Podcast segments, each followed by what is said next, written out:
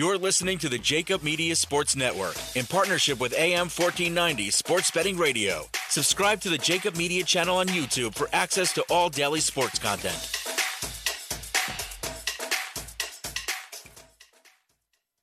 All right, welcome back. We're live inside the Prop Swap Studios, A M fourteen ninety Sports Betting Radio. Tom Brady gets another one. Shocker. Let's bring John McMullen, John McMullen into the conversation now. Um, I haven't botched his name in like four years, and I just did it. So we'll bring John into the conversation now to talk uh, talk the big game and, of course, the Q B carousel, carousel as it's deemed now uh, in the media and social media. Uh, John, how are you, my friend? I'm doing well. Not as not as uh, well as Tom Brady, but as well as can be expected. I don't think there's anyone on planet Earth that's doing as well as Tom Brady. You know, like he's just... Yeah, the beauty the beauty of Tom Brady is, you know, obviously the seven Super Bowl championships, all the money, and, you know, his wife makes more than he does, so he doesn't even need any of it. So that might be the biggest, uh, the biggest check mark of them all. Yeah, rough life. Rough life for old Tommy boy. Um, all right, John, before we get to Eagles, let's just get your quick thoughts on the game and really how the game went. It was all Tampa Bay from start to finish, and that Chiefs offensive line was a concern for many, and my goodness, it, it certainly played out to uh, to hold true there. I think even more so than most people would have predicted. Yeah, I mean, that's exactly what I said pretty much all week, and that's what I said uh, on extending the play. But I didn't think it would be that bad. I, I thought it would be a, a closer game.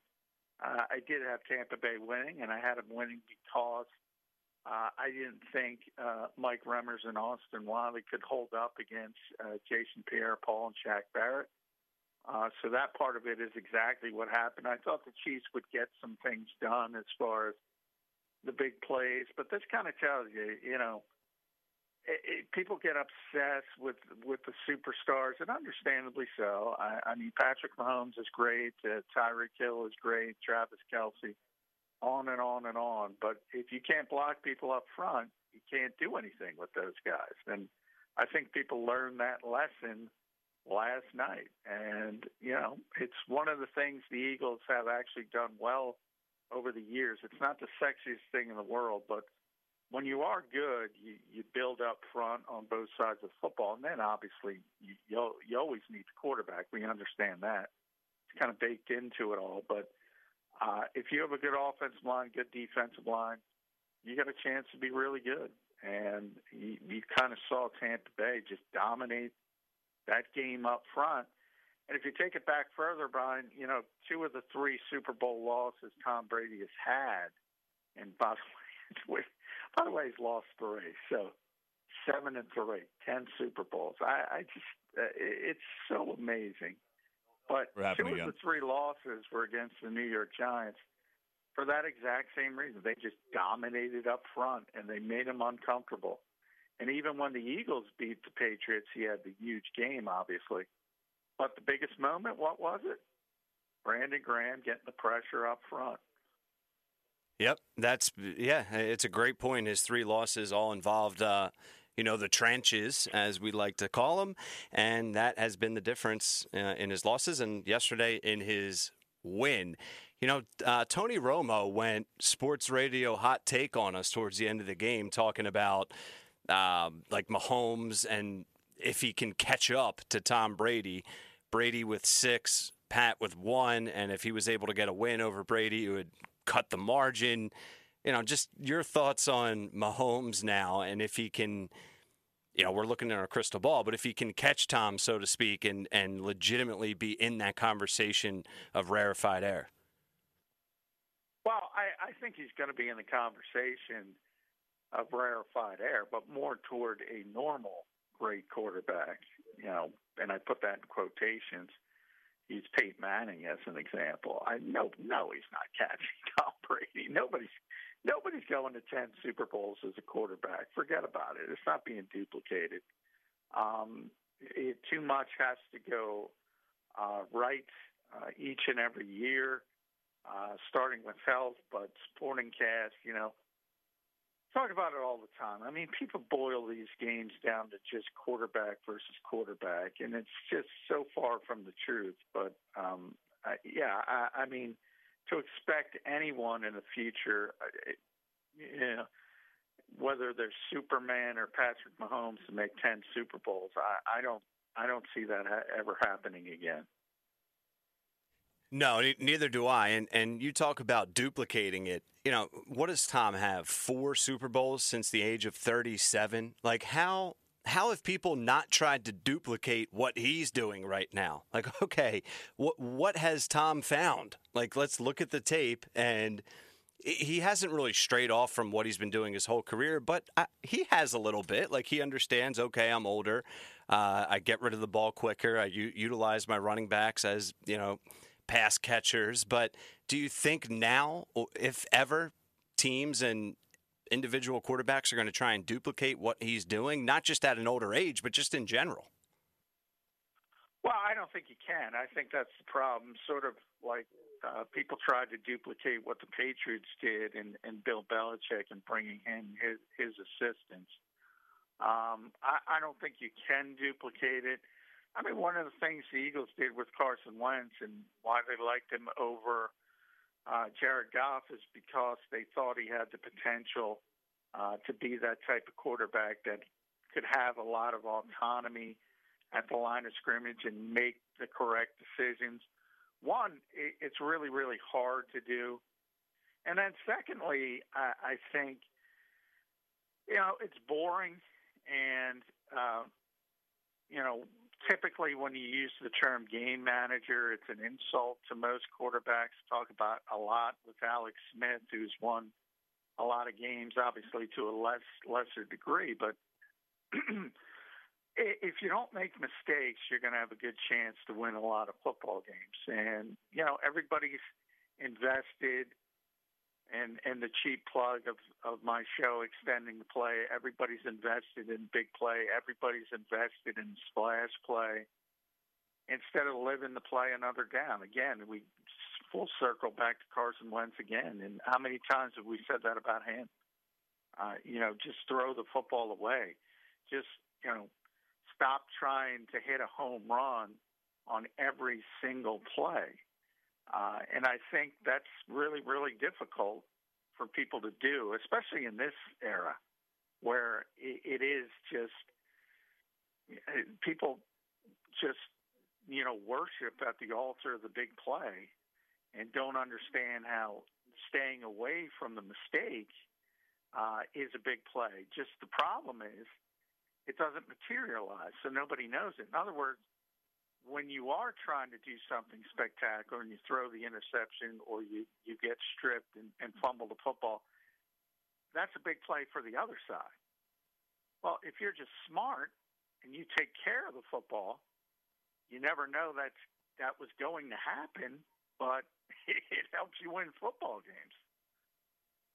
Talking with our N F L Eagles insider, John McMullen. Follow John on Twitter at J F McMullen. Philly Voice dot com, S I dot com is where you can find all of his written work, and host of Extending the Play every Saturday right here on A M fourteen ninety, ten a.m. to eleven a.m. All right, John, let's uh, transition to Philadelphia and the Eagles and Carson Wentz. And I know you have a new article posted on S I dot com today, available now. I urge everyone to go and read that when you get it a second, if you haven't already. Carson Wentz and the money trail that led to fractures. Uh, so fill us in on your latest article on S I, John. Well, that one was about the dead money and the fact that uh, the Eagles have seemingly uh, approved it. And, you know, I just go back to the timeline of, uh, of contracts. And when Carson Wentz set his uh, – um, signed his extension, which happened in June in twenty nineteen. If you look at the the time frame leading up to it, I, I believe Jimmy Garofalo was the first. Uh, he signed for twenty-seven point five million dollars, uh, San Francisco. Uh, then it got kicked up to twenty-eight million dollars with Kirk Cousins. Then it was Matt Ryan at thirty million dollars. Uh, and you see these slight upticks, and that's what happens in contracts. We talk about all all the time. Contracts are about timing and circumstance, and you're next up. You generally get a little bit more than the guy before you, and that's how the N F L works. Um, ultimately, you know, there was a little bit of a spike when Aaron Rodgers was up. It went up to thirty-three and a half. Then it was Russell Wilson at thirty-five. And and Carson, when he signed, he couldn't pass those guys. So he got an average annual value of thirty-two, but he did get one hundred seven million dollars in guarantees, which tied Russell Wilson for the most ever. That's the way the N F L works. You're the next guy. That's what you get. And since it's been broken time and time again, to the point where, as we talk about potentially trading Carson Wentz, what do you hear? For a team that wants to acquire him, contract's not that bad. That's how quickly things move. The next guy gets a little bit more. Now, I, I think where most people don't understand, on the other side of the fence, it happens the exact same way. And, you know, it, it started with Brandon Cooks. Uh, the most recent timeline in dead money, which was twenty-one million dollars. Then it was Antonio Brown, who obviously went off the rails, and, and um, he was twenty-one point eight million dollars. And then it was just set again by the Rams again with Jared Goff at twenty-two point two million dollars. But you see the slight increments. And, it, and, and the Eagles, essentially Jeffrey Lurie, has approved thirty-three point eight million dollars. So that goes from twenty-two point two to thirty-three point eight. And what that tells you is Jeffrey Lurie wants Carson Wentz out of his building at all costs. Now, why did that happen? What is going on that fractured this relationship to this point? And everybody is looking for that. And that's sort of like, um, you know, the missing link, so to speak. Uh, every, it was Doug Peterson. It wasn't Doug Peterson. That's evident. Uh, and, and I think what everyone is missing is it's a bunch of things. It's a lot of little things that created a pay, perfect storm. Uh, one was the autonomy at the line of scrimmage, and, and that got taken away from them. Well, one is the personality, uh, and that certain guys just don't like Carson uh, because of his personality. Um, the injuries, that's another uh, part of it. And the fact that he's not the same due to the knee injuries and the back injuries. And you have all these little dominoes getting to the point where this organization is so sick of this player, it is willing to explode that number to a point that it's never happened before uh, in the history of this. It's unprecedented. You use that term, and a lot of people overuse that term. This is literally, and literally used correctly, unprecedented. So how bad does this relationship have to be? Uh, it's amazing where we've gotten to the point we've gotten to.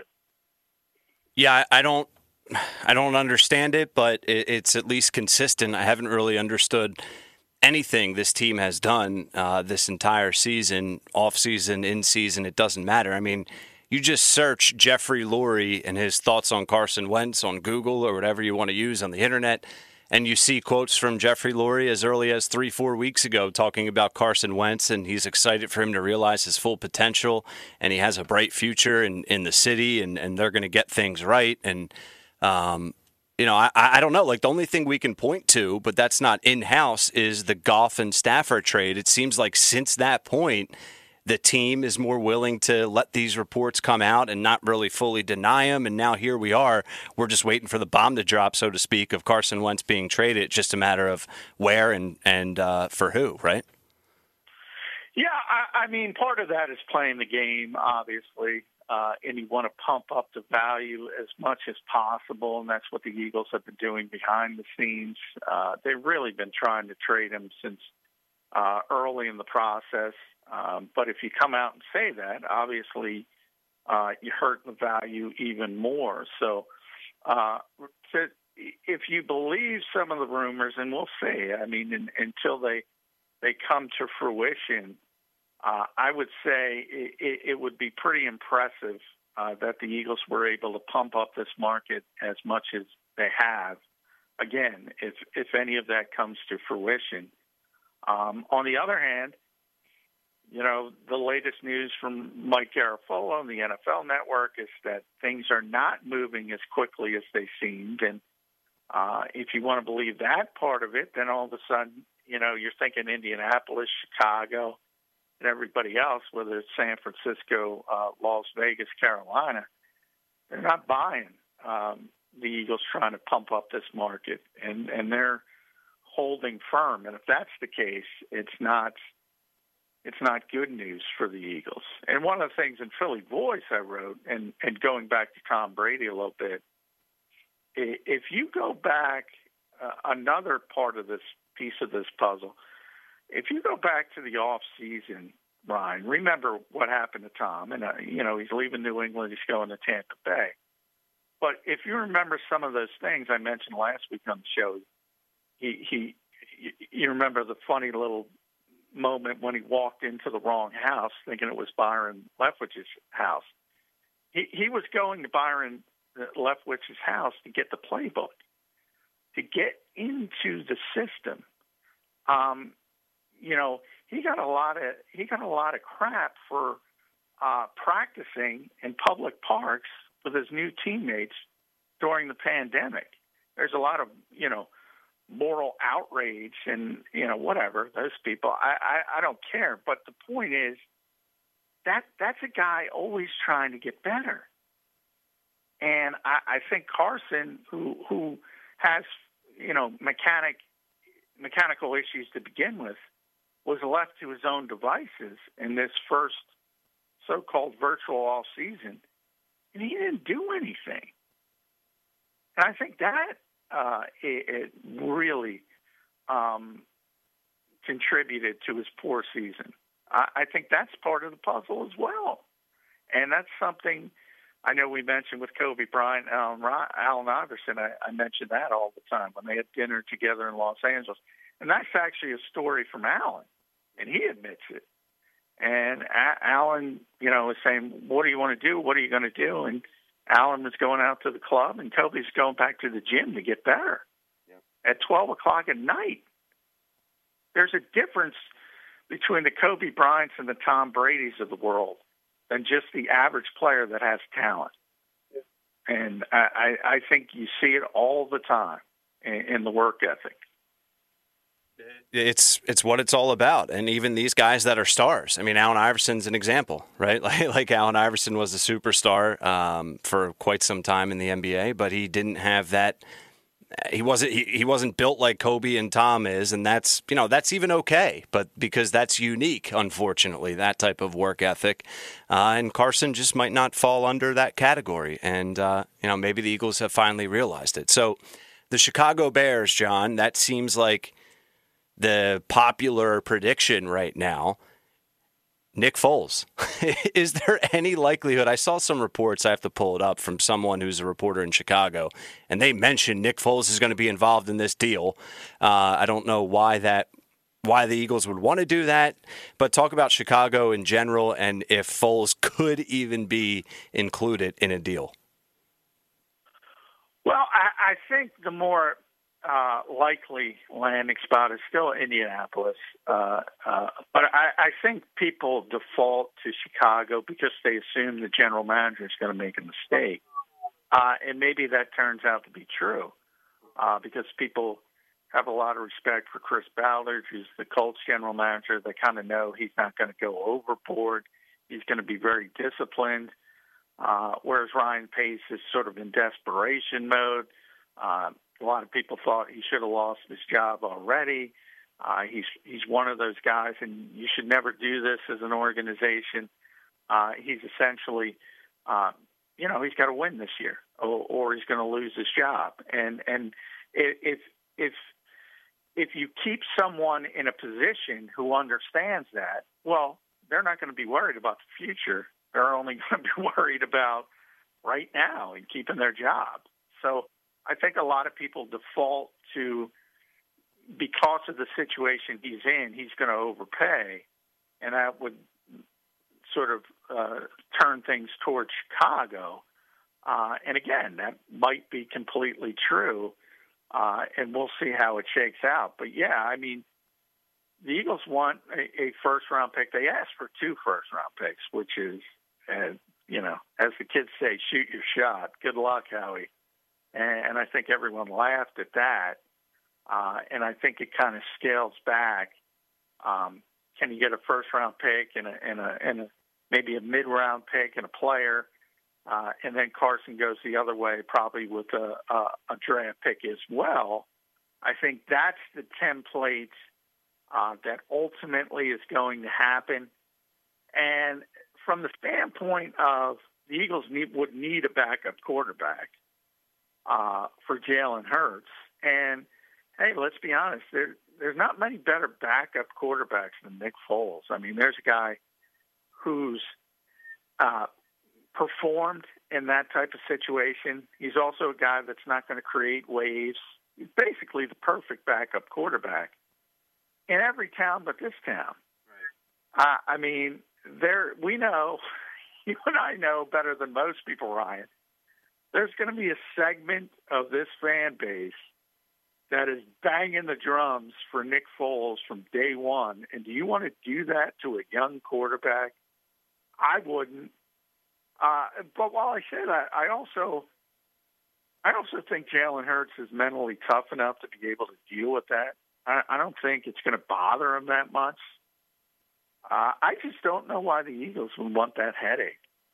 But they're in a bad situation. I mean, they just got to get rid of this guy and, and take the best offer they can get. Like they're they're. I think a small portion of the reasoning behind trading Carson Wentz is just let's just stop with the quarterback drama and controversy, and bringing Nick Foles back into the city here, even as a backup and even, you know, whatever. Like, this is not a competition. He is number two on the depth chart no matter what. It's just going to It's just going to continue. Just a different type of story, but the same genre of a movie, so to speak. Like, nothing's going to well, change. I, I, to be fair, I think it is different. And I said this with the original Nick Foles versus Carson Wentz. That, that was specifically driven by fans. It wasn't an issue inside the building, not one iota. Uh, and I do think there is a difference uh, between, you know, something fan-driven And, and something that is actually, uh, you know, fermenting behind the scenes among the players and the organization. I, I think that's a little bit different. Now, maybe, you know, now that I say that out loud, maybe there were a few players that thought Nick, but I, I don't even think that's true. Certainly nobody in the organization. I, I mean, nobody in the organization was hemming and hawing. Oh, should we take? Uh, should we pick Nick Foles over over Carson Wentz? That that never existed, and anybody who says that is is lying. Talking with our N F L Eagles insider, John McMullen. We do it every night here, Monday to Friday at seven thirty on The Fix. Be sure to follow John at J F McMullen. Listen to him every Saturday at ten a.m. right here on fourteen ninety Sports Betting Radio, S I dot com, Philly Voice dot com. Breaking it all down here. All right, John, before we let you run, um, when can we expect an announcement of Wentz being traded? This is pure guessing, but have you heard anything uh, inside inside your circles of when this could uh, take place? Well, I mean, there was a big, big push that was going to come early this week, uh, Monday or Tuesday after the Super Bowl, and a lot of people in this league thought that that's how it was going to go down. Uh, it seems to have at least cool, cooled off a little bit today. Um, and, you know, I wish they would get it done. I wish it would happen as quickly as possible, to be honest. Uh, if it doesn't happen tomorrow, I think you could be talking about weeks. And again, the, the drop dead date is March nineteenth. So, you know, I, I hope it doesn't last that long. But if these teams, and I mentioned those five specific teams with the Colts and the Bears, Uh, being the the so-called leaders, but you can also throw San Francisco, Las Vegas, Carolina in there. Uh, if they're all disciplined, the Eagles are going to have to wait it out, and, you know, you're gambling if you're doing that because other guys could become available. Um, situations happen. You know, what if things get so toxic uh, in Houston that the Texans finally uh, say, you know what, we got to move on from Deshaun Watson. Well, guess what? Then Carson Wentz becomes yesterday's news, and you got to wait for those same teams to put their best foot forward to get Deshaun Watson. Um, it could be other quarterbacks as well. Um, you know, the Falcons say they want to keep Matt Ryan. They could change their mind. The Vikings, Mike Zimmer said he wants to keep Kirk Cousins. They could change their mind. Um, a lot of things can happen. A lot of things can happen, and we'll be talking about all of them if and when they do right here on The Fix every night at seven thirty with John. All right, man, I appreciate it. Um, how how did it go Saturday with uh, with Colin? Uh, it went well. I think, you know, Colin pretty much hit the nail on the head. I think we both did, so I'm going to pat us both on the back. We kind of uh, speculated how the game might go and, and mentioned that Kansas City offensive line um, and it, things being a big, big issue. But I don't think anybody saw it being that easy for Tampa Bay. Uh, and, and I think we all thought of what I said at the beginning that, hey, at the bare minimum, Tyreek Hill is going to make some big plays. Kelsey's going to make some big plays. Mahomes is going to make some big plays. And um, the Chiefs will be able to do certain things. But got to give Todd Bowles a, a ton of credit uh, for that game plan. In a lot of ways, I think it was easy for him. But he came up with some interesting wrinkles as well. Um, you know, he, he knew he didn't have to blitz. He knew, he knew his front could generate pass rush by, by itself, uh, but he put some three safety looks. He put some interesting uh, coverage looks on the back end. So, I mean, Tampa Bay just did a tremendous job. And, by the way, we haven't mentioned, I mean, Kansas City um, was unprepared, and that's not typical of an Andy Reid team. So you have to wonder how much he was affected by what was going on with his son, Britt, and and that tragic situation. I, I I think that had a big impact on this game as well. Yeah, that's something I brought up to Luke earlier. I, I, I tend to agree with you, so unfortunate there all around. But Tom Brady gets his seventh ring. All right, John, I appreciate it. We'll uh, we'll do it again tomorrow night. All right, thanks, Ryan. Yep, thank you. All right, one hour down just like that. We're taking a quick break. When we come back, Luke and I will get more into the game last night, N B A and college basketball. Be right back. Wilson, you sent the game-winning email at the buzzer, avoiding a four fifty-five meeting on everyone's calendar. How did you do it? I got a huge assist from Grammarly, an A I writing partner that helped me make my point. And it works everywhere I write. Summarizing a doc only took one click. When everyone uses Grammarly, everything just makes sense. Go to Grammarly.com slash podcast to download it for free. That's Grammarly.com slash podcast. Easier said, done.